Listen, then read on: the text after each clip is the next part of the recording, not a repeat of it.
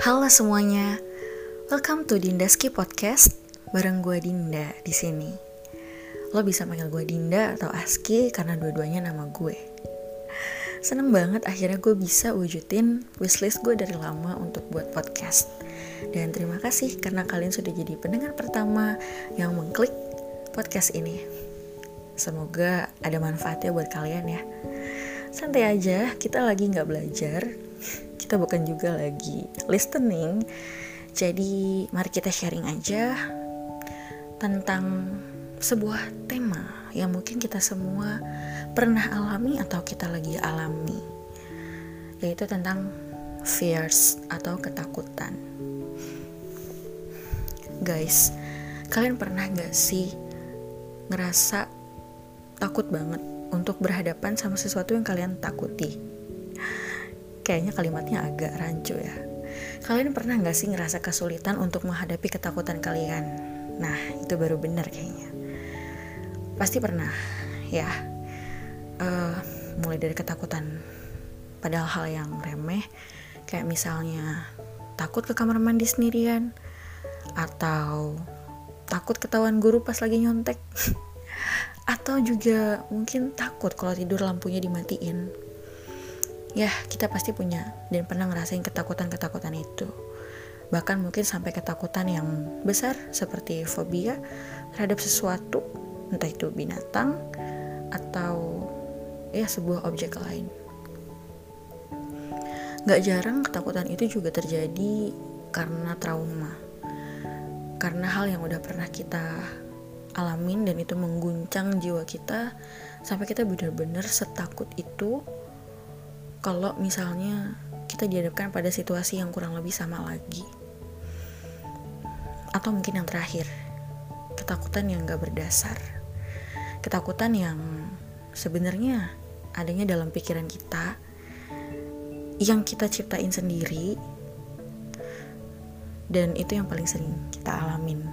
Kayak misalnya ketakutan saat kita mau sidang skripsi saat kita mau presentasi di depan klien atau di depan teman-teman di depan rekan-rekan dan atau mungkin juga ketakutan terhadap hal baru.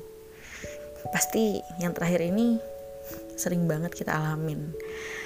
Gue juga jadi keinget sama cerita gue tentang sebuah ketakutan yang pernah gue alamin uh, di waktu gue masih kuliah. Oke gue akan mulai ceritanya jadi di pertengahan tahun 2016, gue lupa persisnya bulan apa, gue lagi pulang kuliah, dijemput sama mantan gue pada waktu itu. Ya pada waktu itu dia masih jadi pacar. Dan uh, waktu itu gue kuliah di UIN Jakarta di Fakultas Adab dan fakultas gue itu dulu masih ada di kampus 1 di tahun 2016 itu. Waktu itu gue kayaknya dijemput dia karena dia juga mau ada urusan untuk ke UIN buat ngurusin ijazah kakaknya yang sekarang udah tinggal di Batam. Jadi mau mau legalisir ijazah kalau nggak salah. Dan karena dia bukan anak UIN, jadi dia minta ditemenin gue untuk ngurusinnya nih ke bagian apa. Akhirnya berangkatlah gue sama dia ke bagian administrasi di dekat student center UIN dan ternyata bukan di situ tempatnya untuk legalisir ijazah. Kita diarahin ke Kopertais gitu. Dan tapi kita nggak dikasih alamatnya dan bodohnya kita juga nggak nanya itu di mana. Ya udah kita cuman bermodalkan insting kita cari-cari aja deh ke daerah kampus 2 mungkin ya. Akhirnya gue sama dia jalan ke daerah kampus 2 naik motor dan kita tanya-tanya lokasinya di mana kemudian setelah kita tahu oh adanya di dekat asrama Putra UIN. Oke kita cari tempatnya. Dan itu memorable banget sih karena sebenarnya itu terakhir kali gue jalan sama dia gitu. Sebenarnya itu adalah saat di mana gue udah putus sama dia gitu. Udah putus tapi dia masih minta tolong sekali lagi ketemu untuk bantuin dia itu doang gitu. Jadi ya karena gue juga nggak tega ya gitu. Karena itu mendesak akhirnya gue temenin gitu. Dan setelah ketemu gedung Kopertais di samping asrama putra katakanlah diuruslah semua itu memakan waktu yang lumayan lama. Dan di waktu yang lama itu uh, ya kita ngobrol-ngobrol di depan resepsionisnya ya tentunya tanpa rasa malu. Kita ngobrol ya mungkin dengan suara yang pelan intinya di situ dia minta ke gue untuk balik lagi untuk ya dimaafin gitu dan bisa mulai semuanya lagi sama-sama. Ya elah putis banget ya ceritanya kok jadi drama gini? Terus di mana letak ketakutannya? Oke gue belum selesai cerita ya. Jadi ya pokoknya intinya di situ perdebatan yang alot banget. Gue tetap ngotot gue pengen udahan sama dia uh, jujur pada saat itu sebenarnya gue udah gimana ya gue udah berencana emang pengen lepas dari dia gitu. Jadi uh, sekeras apa pun dia memohon ya nggak bisa gitu. Hati gue udah gak bisa berubah. Meskipun gue nemenin dia saat itu bukan berarti gue pengen balik sama dia gitu kan. Ya gitulah akhirnya di gedung itu terjadi percakapan terakhir kita. Di samping gedung itu ada sebuah uh, kayak kursi-kursi uh, mahasiswa gitu kursi-kursi udah bekas gitu. Di situ sambil dia nyelesain administrasi di dalam gue duduk dulu gue dandan gue inget banget. Terus dia ambil motornya terus dia uh, ngobrol sama gue terakhir kalinya di situ. Dia gue lupa omongannya apa cuman yang gue inget kita ngobrol-ngobrol lagi di situ dan habis itu baru dia anterin gue ke kampus gue lagi dan dia pulang. Itu terakhir kalinya gue ketemu dia ngobrol sama dia. Dan habis itu kita bener-bener lost contact. Gitu bener-bener putus seputus-putusnya. Dan akhirnya gue yang memang orangnya gamon ya gagal move on banget padahal gue yang mutusin gue jadi ada punya ketakutan sendiri sama yang namanya uh, gedung kopertais itu. Gue memutuskan untuk nggak akan pernah lewatin gedung itu lagi atau sekedar ya sekedar nggak sengaja lewat pun gue nggak mau gitu jadi gue benar-benar menghindari yang namanya gedung itu karena di gedung itulah gue punya kenangan terakhir sama dia. Yang mana kalau misalnya gue inget gue malah nangis sendiri dan sedih sendiri. Dan itu bikin gue benar-benar takut untuk berusaha sama gedung itu lagi. Dan lo tau apa yang terjadi setelahnya? Di awal tahun 2017 entah kenapa dan gimana ceritanya tiba-tiba fakultas gua fakultas adab yang ada di kampus 1 itu pindah ke daerah kampus 2 dan lokasinya lo tau di mana persis di samping kopertais itu. Gedung yang gua hindarin selama setengah tahun itu. Ya pastinya mau nggak mau itu gedung kopertais yang tadinya gue udah bersumpah nggak mau nggak mau lewatin itu lagi harus gue laluin setiap hari pulang dan pergi ngampus dengan perasaan yang tidak menentu. Iya akhirnya mau nggak mau gue harus ngadepin ketakutan gue sendiri. Ketika gue melewati gedung itu gue harus menghadapi rasa sakitnya lagi rasa sedihnya lagi. Ya dan dan semua kenangan-kenangan itu lagi. Dari yang awalnya gue bete banget gue sedih banget dark banget gitu setiap ngelewatin gedung itu sampai akhirnya gue ya lama-lama jadi biasa aja.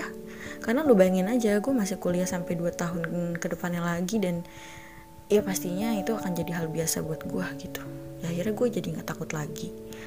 Jadi poin pentingnya adalah sebenarnya jangan-jangan kita takut sama hal yang kita belum hadapin hanya karena ketakutan itu ada di pikiran kita dan kita meyakininya.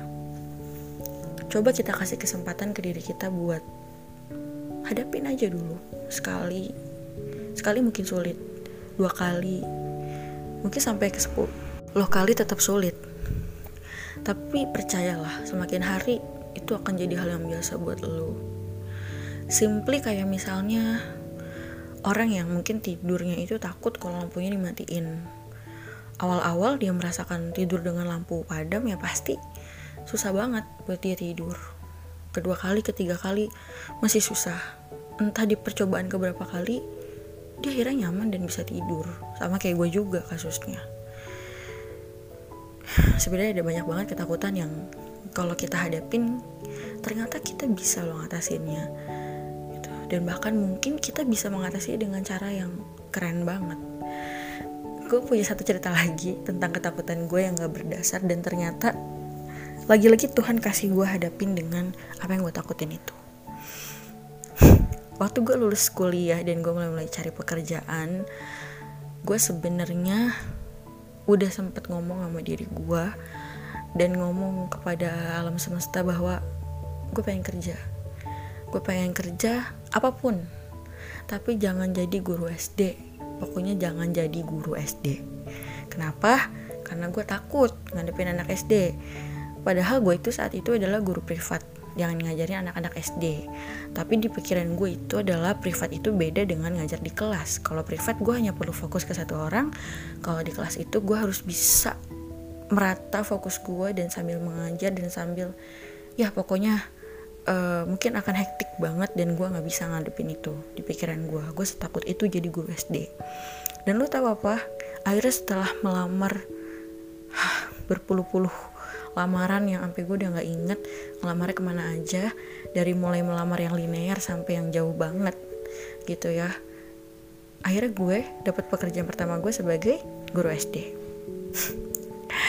tapi lo tau nggak ternyata justru itu loh yang ngebuat gue berkembang sampai sekarang. Ternyata jadi guru SD nggak seburuk yang gue bayangin malah justru jauh lebih seru dan jauh lebih indah dari yang seharusnya ada yang pernah ada di pikiran gue gue jadi banyak belajar juga banyak skill gue yang meningkat juga. Dan itu benar-benar ngebuat diri gue tumbuh dan berkembang sampai sekarang. Jadi sekali lagi coba deh kita mulai dari hal-hal yang kecil dulu. Pelan-pelan kita hadapin ketakutan-ketakutan yang gak berdasar itu. Dan pasti setelahnya kita akan sadar. Dan setelah kita sadar itu malah jadi hal yang memuaskan banget buat kita. Satisfying banget kalau kata youtuber zaman sekarang. Gue yakin Tuhan bakal bantu lo gitu. dia nggak akan diem aja begitu dengan ngeliat lo dan pasti akan ada energi yang dikasih untuk lo bisa kuat menghadapinya melewatinya menjalaninya. Bahkan dari lo yang tadinya takut bisa jadi lo malah menganggap itu sebagai suatu hal yang biasa aja dan gak penting sama sekali jadi itu aja tuh podcast hari ini. Semoga kalian selalu happy. Thank you so much. See you